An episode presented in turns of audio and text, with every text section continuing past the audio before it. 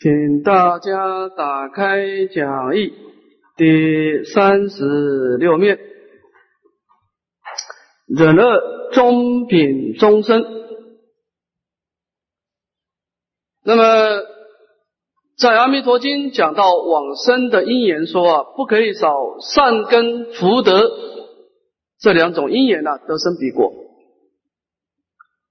那么，我们看本经的。求平往生当中呢，他所强调的善根啊，是两种善根，一个是大乘的善根，特别是一种啊摩波罗波罗蜜正念真主的善根，在临终的时候，你能够妄言放下，意念你的真如本性，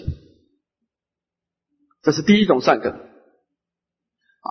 第二种善根呢，当然就是净土的善根，你能够把符号提起来的时候。你对阿弥陀佛的佛号啊是无余无虑，当你跟佛号相应的时候，心中没有任何的怀疑，没有任何的忧虑，那完全跟弥陀的本愿呢打成一片，叫顺从本愿啊。这两个善根是往生的必要条件，缺一个就不可能了。没有一个人说没有大圣善根可以往生的，不可能啊。净土法门不摄受人天种性的，也不摄受恶乘人，他只摄受大圣善根的。当然，这当中要包括净土的善根，两个都记住啊。那么第二个就是福德之粮，你的善业的修学，包括人天的善业、二乘的二乘善业，当然这是我们经常看到的中品的啊持戒啊，人天就是孝顺父母。啊，奉事师长啊，慈心不杀啊，做这些慈善事业等等啊。那么大圣的善业，当然就是啊读诵大圣经典啊，修六波罗蜜等等啊。那么这个就影响到你的品位的高下了。你的福德之良越殊胜，你的往生的品位越高，你见到阿弥陀佛以后，你的成就越快，越快成就啊。我们看中品的。那么中品的是怎么回事呢？在三岛大师他对这个九品呢，他他的看法是：他有一句话很重要，他说啊，但以欲缘有意，制定九品差别。他说这个九品的人呐，其实通通是大圣上根的，通通是大圣的佛弟子。但是呢，他今生啊所遇到的缘呐不同。有些人他遇到大乘佛法，他就变成大乘的善根，起现行就善善品的。那么有些人他一出一一学佛的时候呢，他遇到的是一个啊声闻的善知识，所以就变成中品了。有些人他学佛以后呢，遇不到善知识，那就可能就造了恶业，就变成下品。他说啊，只是一缘有异，所以造成的九品的差别。但是如果论其根本呢，其实都是大乘善根的啊，是这个意思。他认为说他是今生所遇到的人有所不同，如此罢了啊，是这个看法啊，这个看法是合理的啊。好，我们看这个易道声闻法的这个行者啊，他一生呢可以说是尽他的力量啊去持戒。那么他临终的时候呢，我们看到是怎么回事啊？这个人啊，自闻空中有声，在这个时候不是阿弥陀佛替他说法了，他自己在空中啊听到一个音声。那么是什么音声呢？就赞叹呢，说善男子，就像你这样的一个如此持戒之人呐，你能够随顺三世诸佛的教诲啊，我来迎接你啊。所以他这一段的开示跟前面一段就不太一样了。前面的中品上升啊，这个佛菩萨、这个佛陀跟比丘僧的说法呢，还是演说苦空无常无我的真理啊。他还讲一些理观的智慧给他啊。但是这个这个临终的人呐，他完全讲四修，说啊，你能够遵循啊随顺佛陀所制的戒法，你这个人是很不错，是一个善人啊。所以可以看得出来。这个人一生当中啊，是理观是比相对薄弱，但是事修强。啊，好，我们看最后的结果。行者自见坐莲花上，莲花集合，生于西方极乐世界，在宝池中，经于七日，莲花乃敷，花既敷矣，开目合掌，赞叹世尊，闻法欢喜，得须陀环，经半劫已成阿罗汉，是名中品终身者。那么这个修行者，他听到这个。空中的开示以后呢，他就自己觉得自己就一瞬间就坐到莲花上面。这个莲花，这个时候莲花是在娑婆世界的莲花啊，是临终的时候的莲花，就合起来。那么七身背景就到了极乐世界的七宝池八功德水，到了极乐世界。到了极乐世界呢，他在七宝池当中待多久呢？待了七天，莲花才打开。打开以后呢，这开目合掌。他赞叹世尊呐，啊，感恩世尊呐，而且他闻法欢喜。这个时候应该佛陀为他说法啊，而且说的应该也是声闻的四谛法，所以他先证得出国。因为他在因地的时候理观薄弱了啊，对于无常无我的真理啊，相对的是比较生疏的，所以先证得出国。那么在极乐世界慢慢的心修半劫以后，才证得阿罗汉果，是名中品中身者。那么中品的有三种人啊，前面的两种啊，包括中品上升、中品中生啊，都是声闻种的种性的啊。那中品下生就是属于人天的。那么声闻种性，当然他在修习是以持戒为根本啊，持戒的功德啊。这个持戒的功德啊，跟下面的中品下生做慈善事业还不太一样哦。啊因为你这个慈善事业啊，那是通于所有的人啊。你看外道他没有遇到佛法，他也可以做慈善事业，但是持戒只有佛陀出世才有，你必须佛弟子哦，只有佛弟子才有办法持戒。你说说基督教一贯道，他有办法持戒吗？不可能去受持如来的戒法。所以他们这些人叫做慈善事业啊，慈善家啊。那么慈善事业跟持戒有什么差别呢？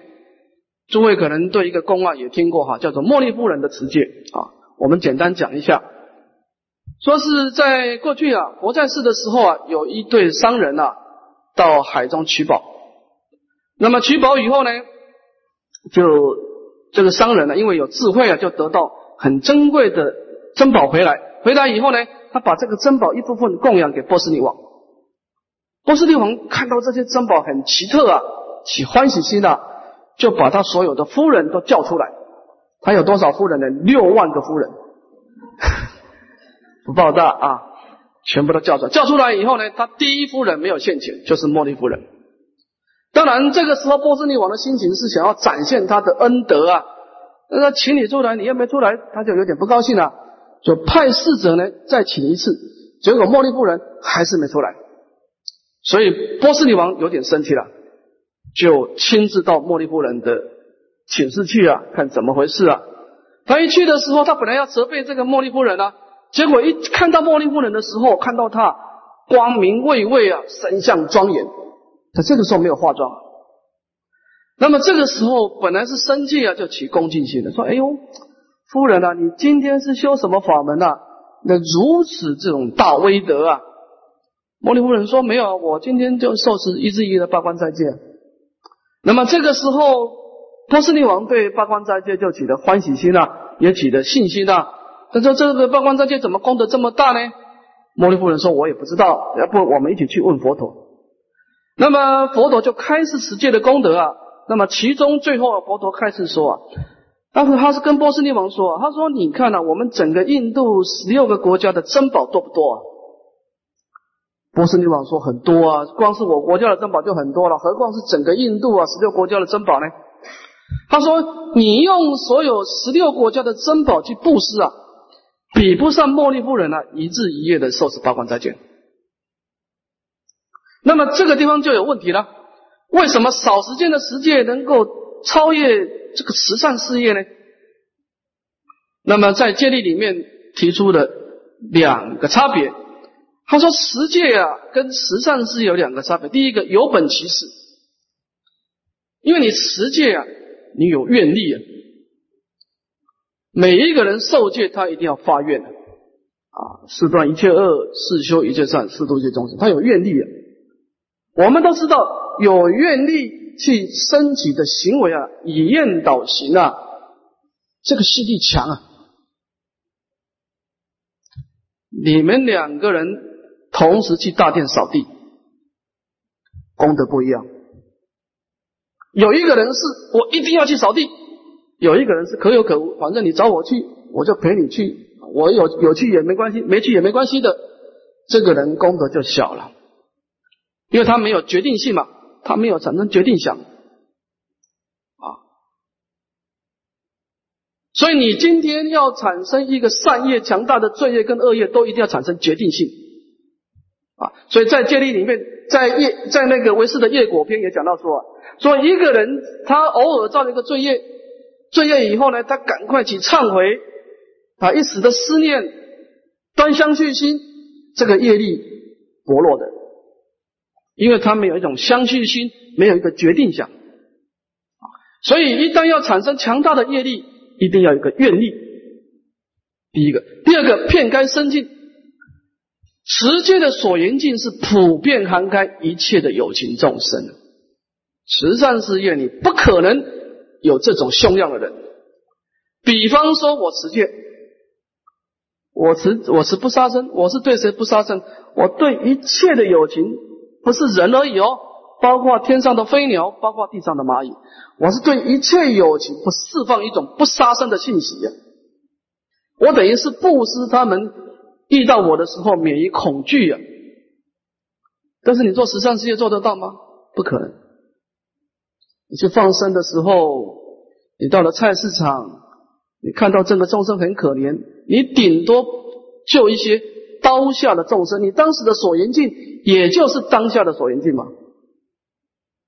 所以所缘境有广烈的不同，第一个心力有强弱的不同。所以持戒的人，第一个他愿力强，心力强；第二个他所缘境广。所以你们两个人同样去做一个慈善事业，一个受的菩萨戒，一个受的菩萨戒，两个人造的同样的善业，功德完全不同，不一样。可这个缘起法。跟你的内心的活动是有关系，你的心的造作啊。那么这个持戒的人，他一生受持清净的戒法啊，那么以这个持戒的功德回向到净土去啊，那么当然就比下面的做慈善事业的人就品位高了啊。好，我们再看往下看，下面这个人是一个比较偏重于。人天善根的人，他一一生呢做了很多慈善事业啊，但是他也求生净土的啊。我们看第一段：中品下生者，若有善男子、善女人，孝养父母，行事仁慈，此人命欲忠实，欲善之事，为其广说阿弥陀佛国土乐事，一说法藏比丘四十八月。闻此事以寻疾命中，譬如壮士屈身被请，即生西方极乐世界。好，那么到中品，这个人都还是一个善人啊，起码的资粮力都还是善人的标准啊。所以有一个善男子、善女人啊，他平常做什么事呢？他在家的时候啊，孝养父母啊，他对父母亲啊有感恩心啊。啊，孝养父母。那么出外呢，做什么事呢？行事仁慈，他欢喜做一些慈善的事业啊，帮助一些弱势团团体啊，做佛教的义工等等啊。那么这个人临命终的时候呢，他遇到了净土的善知识。这个善知识呢，为他说了两件事：第一个，广说阿弥陀佛国土的乐事。我们都知道，人天种性的人是喜欢快乐的。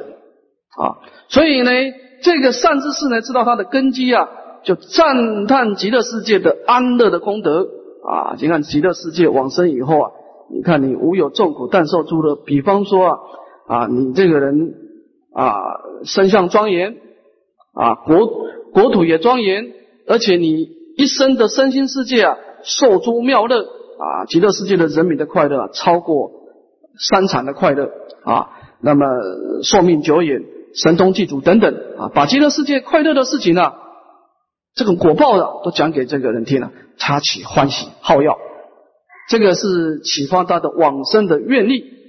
其实呢。一说法藏比丘四十八愿，这个地方应该偏重在启发他的信心。那么极乐世界我可不可以往生呢？这个地方应该偏重在第十八愿了，因为这个人他人天善根嘛，啊，你跟他讲种种的禅定三昧，可能对他不不是太有太有用啊。但是你跟他讲十八愿啊，临终十念往生啊，那么能够启发他的信心。所以这个人就是赞叹极乐世界果地的安乐。来启发他的好药，也赞叹极乐世界因地的修行的十八愿十念必生啊，让他产生信心。那么这个人听到这两段开示以后呢，行即于密中，这个行很重要，行就是马上。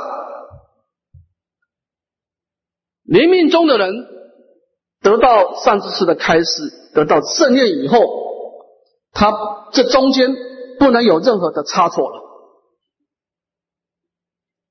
也就是说，他提起正念以后，这个正念后来不能再起妄想，所以他必须要在古德说他无后心，他必须在正念一直向去到到死亡之前呢，不能有任何的差错的妄想再再进来了，不可以了。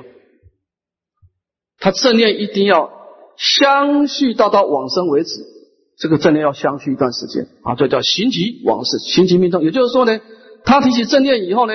这个正念一直相续到到往生为止。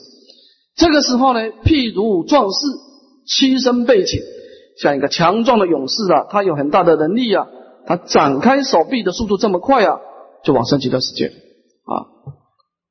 啊，我们看往生以后的相貌。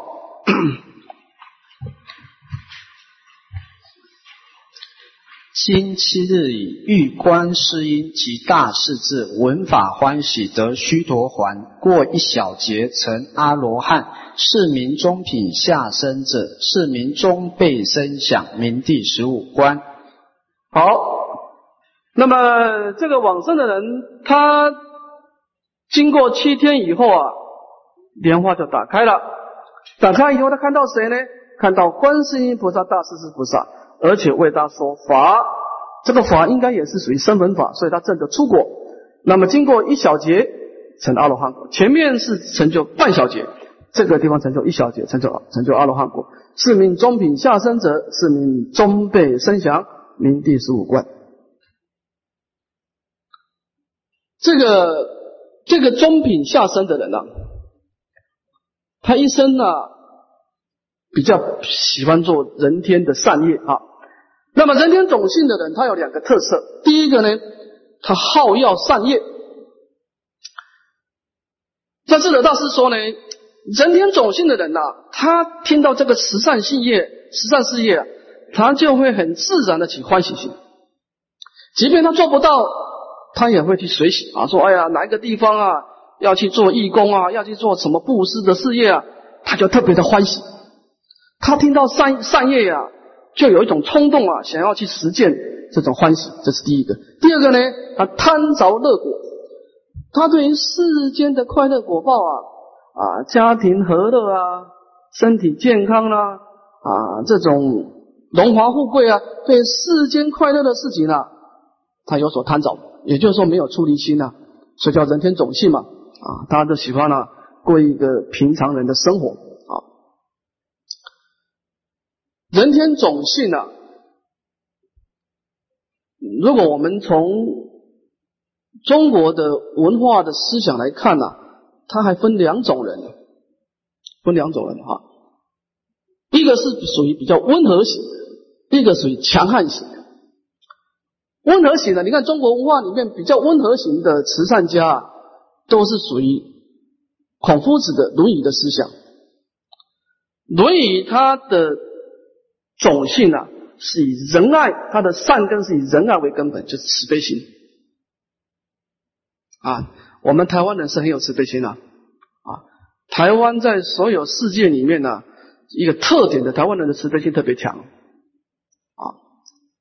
那么这个是属于温和型的一个慈善家，第二个是属于强悍型的，就是孟子的思想。孟子的思想是不是慈悲心啊？他是正义感。他看到不平的事情，他一定要跟你争到底。他遇到弱势团体被欺负，他绝对不允许，不管他能力好不好，他一定要站出来讲话。啊，所以孔夫子的思想是以人为本啊，那么孟子的思想是以义正义啊，那这两个都是属于人天种性的，一个仁一个义。那么当然，他除了人天的善法以外，他还必须有大乘的善根，也必须具足。忆佛念佛，顺从本愿的净土的善根，因为这是往生的条件啊啊。那么这个是讲到中品下生，这个人喜欢做慈善的事业，喜欢广结善缘，但是临终的时候呢，遇到三世世的开导，把他的净土善根启发起来，而往生净土了啊，这是这样子的一个情况。好，我们接下来看新三的第十六下品升官。从这个地方已去的三品呢，都是我们以我们现在社会的标准呢，那是一个邪恶的众生啊啊！我们看第一段啊，佛告阿难及韦提西下品上生者，或有众生作众恶业，虽不诽谤方等经典。如此愚人多造恶法，无有惭愧。命欲忠实欲善之事，未说大乘十二部经手提名字，以闻如是经名故，除却千劫及众恶业。智者复教合掌叉手，称南无阿弥陀佛，称佛名故，除五十亿劫生死之罪。尔时彼佛即遣化佛，化观世音，化大势至。至行者前赞言：“善男子，以汝称佛名故，诸罪消灭，我来迎汝。”好，那么佛告阿难：“金毁提希，下品下生者。我们现在讲下品的啊上升。所以有一类众生呢，他平常做什么事呢？做众恶业。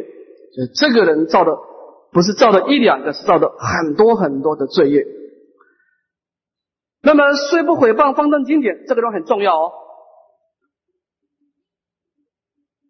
在往生的当中，我们看到他可以造忤逆，他也可以造十恶，只要临终忏悔，善根强，还是可以产生反转。但是绝对不能够毁谤大正经典，因为古人解释啊，你毁谤大正经典，你这个人自见就不正确了，临终开导也没有用了。一个人只要邪见。就没有救了，这个人没有救了。你行为有偏差，还有救啊！你的思想没有没有没有颠倒，你至少你行为你烦恼太重了，控制不了自己，行为有偏差，这个人还有救。但是你思想已经错谬了，那这个人就没办法了，阿弥陀佛救不了你了。所以他这个地方一定要强调，不能诽谤风等经典。这句话是通于。下面三品都是哦，不能思想错误，不能邪知邪见哦。好，那么这个造恶的人呢，多造恶法，无有惭愧。那么他造了很多恶业，然后呢，受受现行都无惭愧，就是说他都没有忏悔了啊。你可能也没有人来开导他哦，所以他一开始造可能有一点惭愧心，但时间长了以后呢，他就习久成性了，变习惯了啊，也没有善知识来点醒。也没有同参道友来督导，所以他就把惭愧心给失掉了。那么这个造恶众生呢，临命终时亦善知识，遇到了善知识。这个善知识呢，跟他讲啊，这个大圣十二部经手提的名字。那么这个地方就看得出来，这个人有大圣善根了啊。因为临终的时候跟他讲大圣经题。我们都知道经体呀是总持一部经的要义，能够升为经体啊，都是这部经的修学宗旨啊，它的一个纲要都在经典。所以你看，智者天台中解释经典呢，一定要先解释经题啊。比方说《楞严经》啊，《大佛顶首楞严经》，这守守楞严经，守楞严是什么意思啊？呃，就是啊，就是正念真如嘛。啊，叫你回光返照，正念真如。那《大圣妙法莲花经》，什么叫莲花呢？就是庄严嘛，庄严。莲花有二意嘛，第一个清净意啊，出污泥而不染；第二个莲花微妙相结，四方庄严，就表示菩萨的广摄方便，广修六波罗蜜，以使波罗蜜呢来庄严他的一念心性。所以这个这个人应该是听了经题以后启发他的关照啊，依文起观，依教起观。那么以文如是诸经名故，除戒千劫。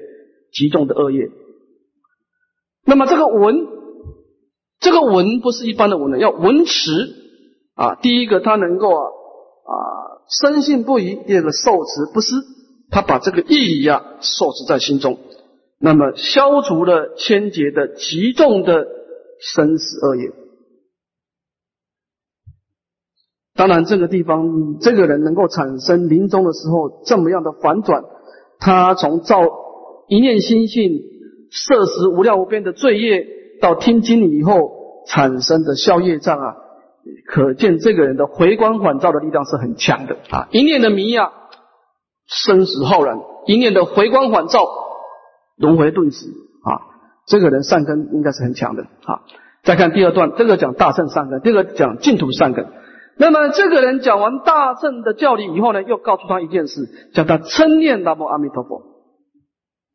应该在这个过程当中，也会教导他念佛的功德啊。一句佛号啊，清珠投于浊水，浊水不得不清啊；佛号投于乱心，乱心不得不佛啊。就是佛号啊，的确是进入到我们的身口意啊，在我们的心中一运转的时候啊，的确是像清水珠啊，有灭恶生善的效果。所以这个人一听了以后就相信了，就称念佛名，那么念念之中呢，灭除五十亿劫的生死重罪。应该从义理上来说啊，他要灭罪啊，除了意念经题的道理、意念名号的功德以外啊，应该还要自心的忏悔，要有这种忏悔的决心。那么这个时候，二十日比佛即遣化佛，阿弥陀佛。这个时候，阿弥陀佛本尊没有来了哈，就是阿弥陀佛，他不是啊，八万四千相，一相有八万四千好，一好八万四千光明。那么一光明呢？啊，光中化佛无数亿，他就遣其中一个光中化佛的其中一尊佛啊，还有化菩萨众亦无边，光中化佛旁边的菩萨跟大势至菩萨呢，到行者面前，就这本尊没有来，化佛跟化菩萨现前，来的时候呢，还赞叹他哦，说啊，你呀以称念佛名的缘故啊，诸罪消灭，我来引汝啊，赞叹他在临终的时候能够。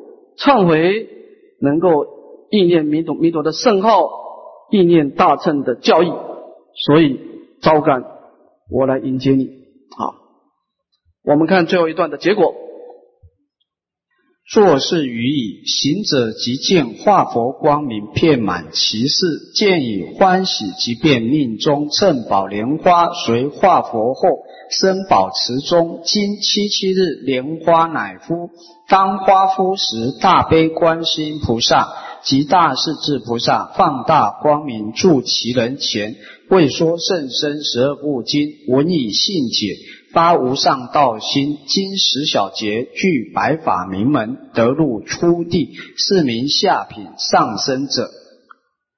那么这个化佛跟化菩萨开导以后呢，这个人听完以后，当然他应该升起欢喜心了啊。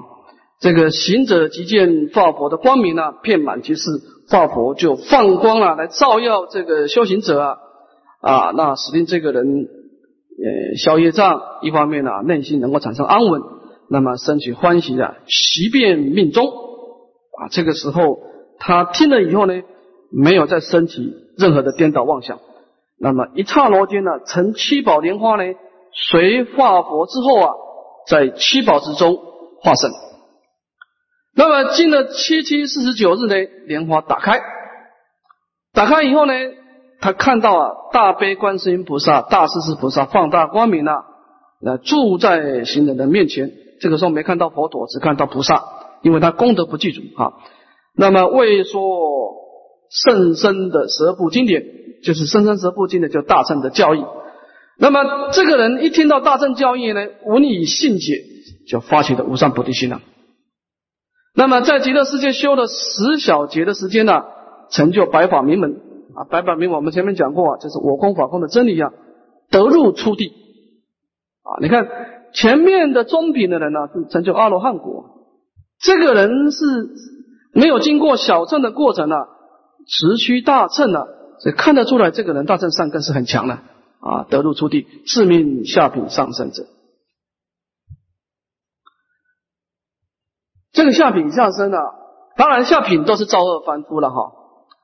但是这个是属于善根强、烦恼重的一类的众生啊。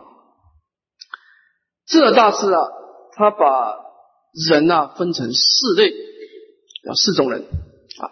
一种人是根力遮清，就这个人善根很强，烦恼淡薄。比方说谁呢？啊舍利佛尊者、目犍连尊者。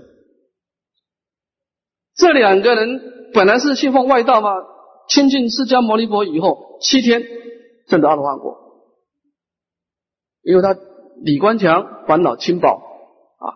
第二种是根力遮重，这个人善根很强啊，但是烦恼也很重啊。他来听经的时候啊，他听得发起充满了，但是他要是烦恼起来活动的时候啊，他比谁都放逸啊啊。那么这种人，比方说谁呢？央杰摩罗。央杰摩罗他在佛寺的时候，他本来要杀一千人呐，呃，他他发愿了，他因为他受到师傅的误导啊，说你杀了一千人呢，你就可以升天了。就他发愿要杀一千人，杀了九百九十九个人，杀到整个城啊都没人了。呃，有一种可能是被他杀死，有一种可能是有些人就逃掉了。反正他已经没有人可以杀了，所以他杀他的母亲了，就杀掉他母，他回到家杀他母亲。佛陀慈悯他了，现前，然后为他说法。所以你看，这个人造了杀了九百九十九个人，今生造了杀了九百九十九人啊，让身负多么重大的罪业啊！佛陀的开导只是告诉他放下两个字而已，他就回光返照，当下正在出国。所以这个人是属于根力遮重，善根强，但是烦恼也重啊。那么第三种人是根钝遮轻，这个人没什么善根啊。你跟他讲邪佛，他不相信，但是他呢也不造恶业，是世间的君子，世间的好人，但是他不相信佛法啊，就是根钝遮轻。第四种人是根钝遮重，就比较不好了啊，善根薄弱。烦恼也出众，那么这个下品上升，其实下品的三种人呢，都是属于根力这种。我遇到是曾经在《临风中论》开始说，他说这个下品的三种人呐，如果不是大乘善根深厚啊，在临命中那种紧急情况，甚至于你看，你看那个我们下一次会讲到那个下品下生啊，那地狱之火一时现显的。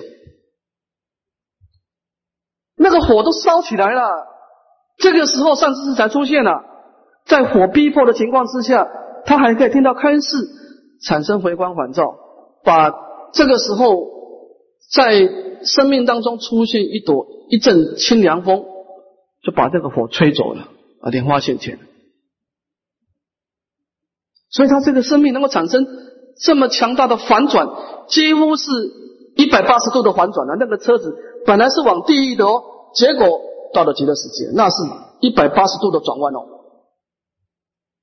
嗯，我回答是说，如果多不是多生多劫善根强，不可能做到这种事情。所以莲池大师的判教是对的。他说，即便下品三种人都是造恶凡夫，但是你论断一个人，你不能看他今生呢。大乘佛法是讲无量生命的观念的，你把他今生把他的本，你把他的本地风光打开来看看他的前身，这种人不是一般人了。所以说，古人说啊，你不能把下品当做常法。你 说，哎呀，他造恶业，我往生，那我造恶业，我怕啥？不能这样讲哦。你没有他这种善根哦。啊，这个不能当常法，这是特殊情况。这其实下品三生都是特殊情况，善根很强，但是一时糊涂，没有遇到善知识的开导而造恶业，才有可能在临终的时候，在善知识的开导之下呢，产生这么大的反转。啊，大圣善根强，净土善根也强的人，所以叫根力遮重。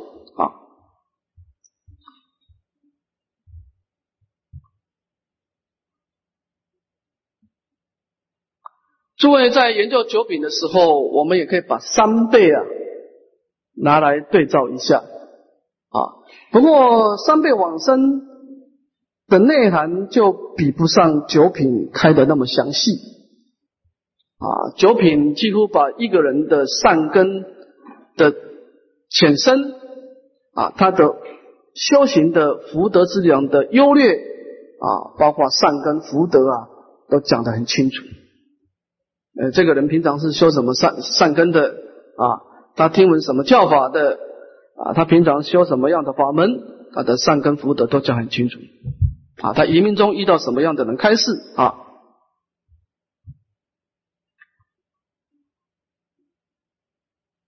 大概在这个我们看哈。大概中品下生的人都需要上师师开示的，中品下生的，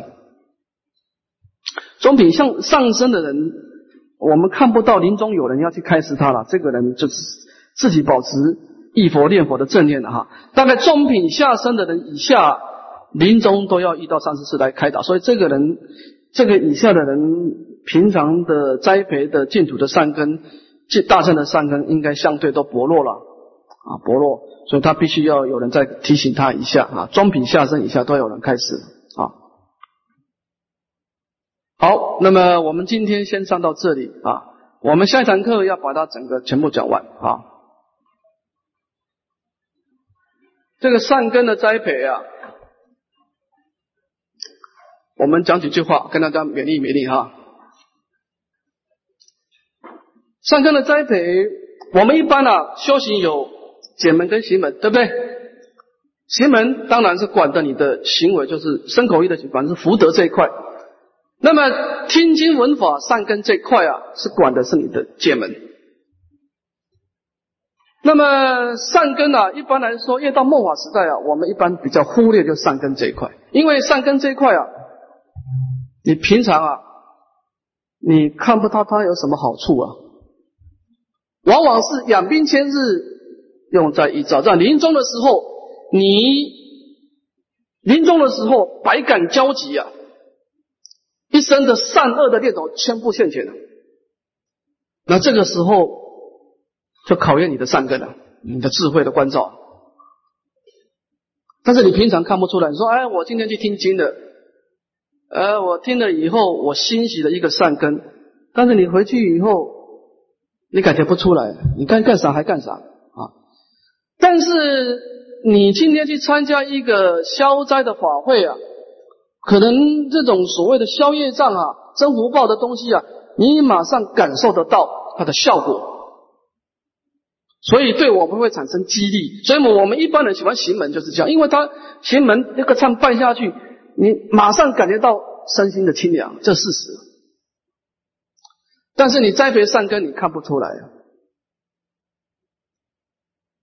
不到黎明中你看不出来，但是真正从往生净土的角度哈，善根比福德更重要，因为你是随念往生，你是一直正念往生呢。你看哪一个人你都不是起升起正念，那正念是怎么来的？那那是善根呢？这里面没有一个人一直福报往生的，没有福报是助缘哦。如果你起颠倒的福报救不了你啊，自信若迷，福何可救啊？所以你平常的智慧的关照是很重要。你栽培的善根，即便你临时一时的糊涂，你遇到善知识的开导，这个人有善根，一开导啊，善根叫金刚种子，它不会失掉，它马上起现行。你你平常听经的功力马上现前，那么善根一现前呢，光明破除黑暗，那些烦恼就消失了。但如果你没有善根，你平常都不听经，开示就没什么用了。就像印光大师说的，印光大师说啊，我不相信你平常都没有善根，临终善知识讲三两句话，你就能够产生这么大的反转。印光大师说我不相信的，你相信吗？你也不相信，对不对？所以我们平常啊听经啊，这是点点滴滴啊，为临终啊在储存能量啊。善根，我以前那个教主任讲得好啊，上会夏天长老说啊，善根的栽培，说你听经啊，譬如草里的冬瓜，不见其大，但是日日在长。你看冬瓜，你今天看，明天看，差不多，对不对？其实它每天在长，但是你看不出来。这个是一种净法欣喜嘛，所以善根善根是栽培很难，但是它效果很大。但是问题是，它不是马上看得到效果，除非你是六祖大师。那动物的那这种人少了，我们一般都是见物的啊啊，今天进步一点，明天进步一点啊。所以，如果你有长远规划的人哦。如果你有自己临终的正念，不要忽略善善根的栽培啊。从往生的角度，从临终的正念来说，哈，善根比福报重要啊。你到了极乐世界，你福报薄没关系，你还有时间修啊。你要是善根薄弱，正念薄弱，你临命中那一关你就跳不过去了。问题啊，你妄想起现行，业障起现行。他善根强的人，他可以狮子混训三昧，他可以越过去啊。他前面的水过，那个善根人，他跳过去啊。你善根不动，你就跳不过去了。同样的障碍，他跳过去，你跳不过去了。好，所以这个地方诸位要想一想哦。你栽培的善根，虽然你平常感觉不出来，但是那个冬瓜哈，每天在长，是这样子的啊。好，我们今天上到这里啊。向下文长，复再来日回向。